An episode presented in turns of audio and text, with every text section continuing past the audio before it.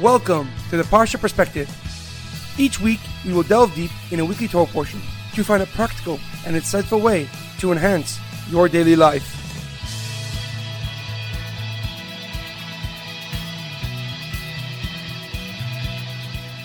Thank you for tuning in.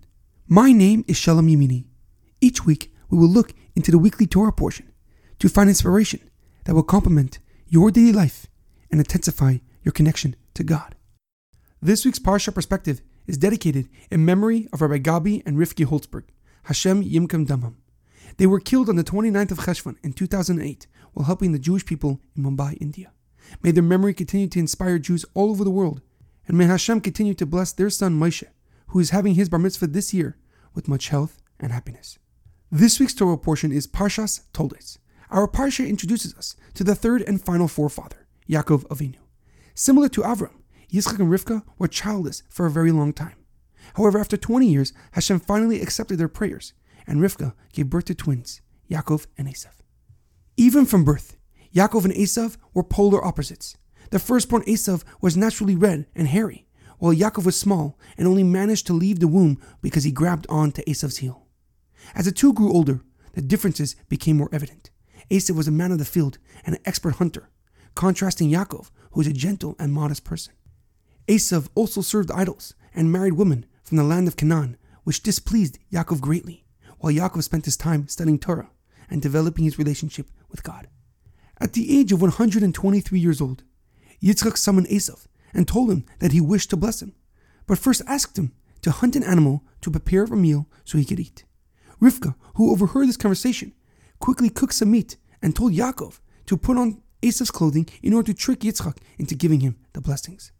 Yaakov did as instructed. He put on Esav's garments and took the meal that his mother had made and went into his father's tent. Under the impression that Esav had returned because Yitzchak was blind, he gave the brachas that was meant for Esav to Yaakov, including the most important one, mastery over his brother. As soon as Yitzchak concluded, Yaakov left his father's presence just as Esav was coming back from the field. When Esav entered his father's tent to receive the blessings, Yitzchak realized what just happened. He informed Esav that he could no longer give him blessings, as he already gave them to Yaakov. Esav was extremely angry and determined to kill his younger brother. However, Rivka already sent Yaakov to Haran in order to find a wife. However, a question comes to mind. The pasuk says, "Vayehav Yitzchak es Esav kitzayid bifiv, v'Rivka oheves es Yaakov." Yitzchak loved Esav because he was a trapper with his mouth. However, Rivka loved Yaakov. We know that Esav served idols. So how could Yitzchak love Esav more than he could love Yaakov? Did he not know what Esav was up to? How could he want to give the blessings to Esav? The most straightforward answer to this question is brought down by Rashi. He writes that since Yitzchak was blind, he indeed had no idea what Esav was up to. As Bereshis Rabbah points out, the pasuk says Yitzchak loved Esav because he was tzayid bifiv, a trapper with his mouth.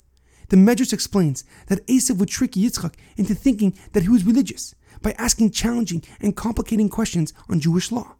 This convinced Yitzchak that Esav was righteous and therefore deserving of these blessings. However, the reason that Rivka wasn't deceived was because she grew up around deception her whole life. She grew up in her uncle's house, Lavan Ha'arami, who was a known swindler. On the other hand, Yitzchak, who grew up with Avram and Sarah, only knew honesty and integrity. However, a more profound and compelling explanation is that Yitzchak loved Esav specifically because he knew what Esav was up to. As the pasuk says, "Vayar Esav ki ra'is benois Canaan be'ene Yaakov Aviv," that Esav saw that the Canaanian women were evil in the eyes of his father Yitzchak. Therefore, Esav went and married the daughter of Ishmael. So even though Yitzchak knew exactly what Esav was up to, he did not disavow or abandon him. Rather, he loved him even more passionately. Yitzchak understood that his love would have a more profound impact on Esav than anything else. And we see that he indeed had a deep effect on Esav, because Esav kept a commandment of honoring his parents with much enthusiasm. As it says in Devarim Rabbah, that Rabbi Shimon Gamliel said that no man has honored their father as much as I have, except for Esav. And as a reward for fulfilling this commandment with so much passion, the Jewish people were commanded by Moshe Rabbeinu not to wage war against the nation of Edom, who are descendants of Esav.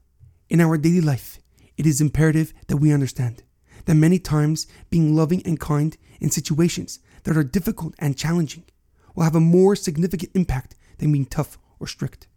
This is especially true with children, as many times their behavior is simply innocent and playful fun.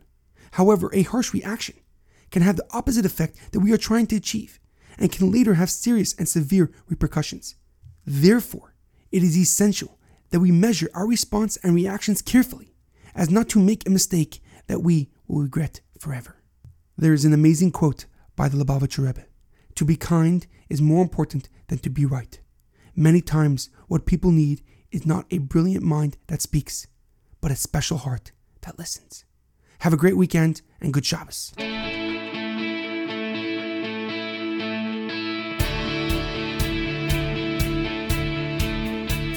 Thank you for tuning in to the Parsha Perspective. Check out our website, theparshaperspective.com. Send thoughts and comments to theparshaperspective at gmail.com. Till next time, thanks for listening.